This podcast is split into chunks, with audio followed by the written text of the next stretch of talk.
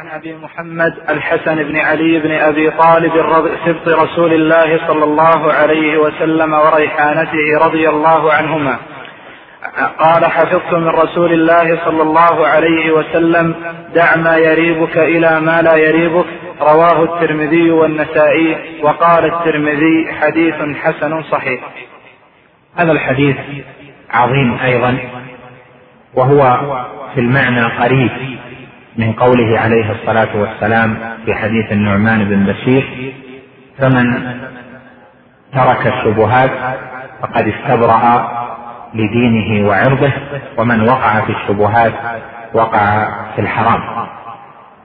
فهذا الحديث قال فيه الحسن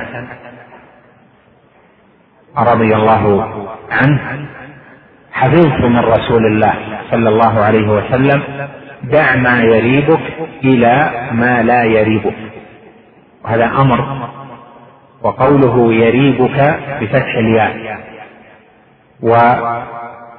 ويجوز يريبك لكن الفتح أفصح وأشهر. دع ما يريبك يعني ما تشك فيه ولا تطمئن له وتخاف منه لأن الريب هو الشك وعدم الطمأنينة وما يخاف منه من يأتيه فلا يدري هل هو له أم عليه. دع ما يريبك يعني إذا أتاك أمر فيه عدم طمأنينة لك أو أنت إذا أقبلت عليه أو إذا أردت عمله استربت منه وصرت في خوف أن يكون حراما فدعه إلى شيء لا يريبك لأن الاستبراء مأمور به. فترك المشتبهات إلى اليقين هذا أصل عام. وهذا الحديث دل على هذه القاعدة العظيمة أن المرء يبحث عن اليقين لأن فيه الطمأنينة وإذا حصل له اليقين فيدع ما شك فيه. فمثلا إذا اشتبه عليه في أمر أمر مسألة ما هل هي حلال أم حرام فإنه يتركها إلى اليقين وهو أن يستبرئ لدينه فيترك المسألة أو إلى ما هو حلال بيقين عنده. أو مال اشتبه عليه فيدع ما يريبه منه ويأتي ما لا يريبه. وكذلك في العبادات وإذا قلنا العبادات فنعني بها الشعائر لأن العلماء إذا قالوا العبادة بالإفراد أرادوا منها ما يدخل في تعريف العبادة. اسم جامع لكل ما يحبه الله ويرضاه إلى آخره وإذا قيل العبادات بالجمع فيريدون بها الشعائر الصلاة والزكاة والصيام والحج والجهاد وأشباه ذلك. ففرق ما بين الإفراد والجمع كما فرقوا في السماء والسماوات ونظائر ذلك. في العبادات أيضا يأتي اليقين وإذا طرأ الشك عليه فلا يدع هذا اليقين لشك طرأ. لأن اليقين لا يريبه وما وقع فيه من الشك هذا يريبه ولا يطمئن إليه. فإذا اشتبه عليه مثلا في الصلاة هل أحدث أم لم يحدث؟ هل خرج منه شيء أم لم يخرج منه شيء؟ فيبني على الأصل وهو ما لا يريبه وهو أنه دخل في الصلاة على طهارة متيقن منها فيبني على الأصل ويدع ما طرأ عليه من الشك إلى اليقين.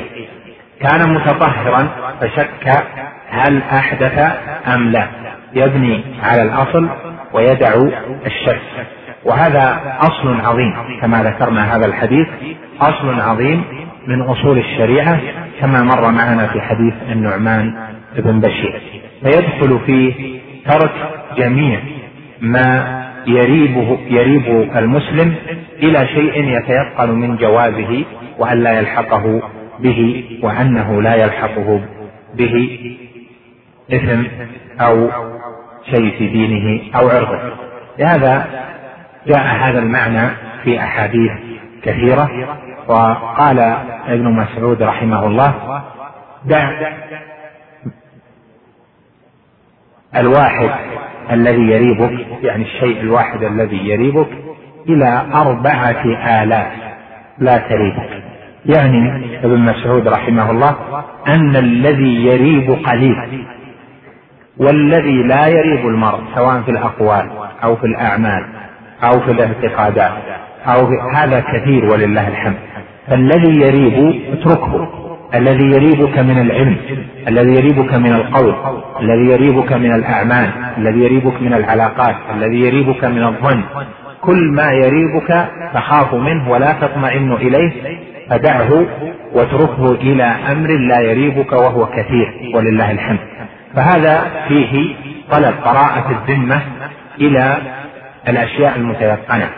وإذا تقرر هذا فالحديث له تكملة وهو قوله عليه الصلاة والسلام فإن الخير طمأنينة وإن الكذب أو فإن الصدق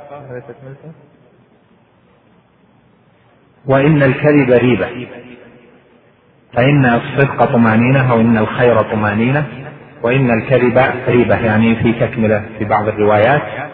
وهذا يدل على أن كل ما فيه خير تطمئن له نفس المؤمن. فأنت تأتي إلى ما تتلفظ به من أقوال فتزنها بهذا الميزان.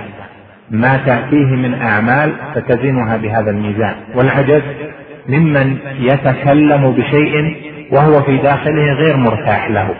ومع ذلك يغشاه فهذا مخالف لهذا الأمر العظيم. كذلك أعمال لا يرتاح لها أو صحبة لا يرتاح لها ومع ذلك يأتيها وهو غير مطمئن لذلك وهذا لا شك أنه مخالفة لهذه الوصية العظيمة دع ما يريبك إلى ما لا يريبك. وهذا التوجيه النبوي عظيم الفائدة عظيم العائدة وقد كان الصحابة رضوان الله عليهم يستعملون هذا. وهذا الحديث أصل في الورع. أصل في ترك المشتبهات. أصل في التخوف من أي نوع من الحرام. والورع سهل. قد قال بعض السلف أظنه حسان بن أبي سنان قال إذا أتاني أمر وفيه ريبة تركته وما أسألها على النفس. وهذا ولا شك عند نفس المؤمن الذي أخبث لربه فإنه إذا أتاه ما يريبه يتركه ما يريبه يتركه ويكون في ذلك راحة النفس وطمأنينة القلب. وهذا أمر واضح في الشريعة. نعم.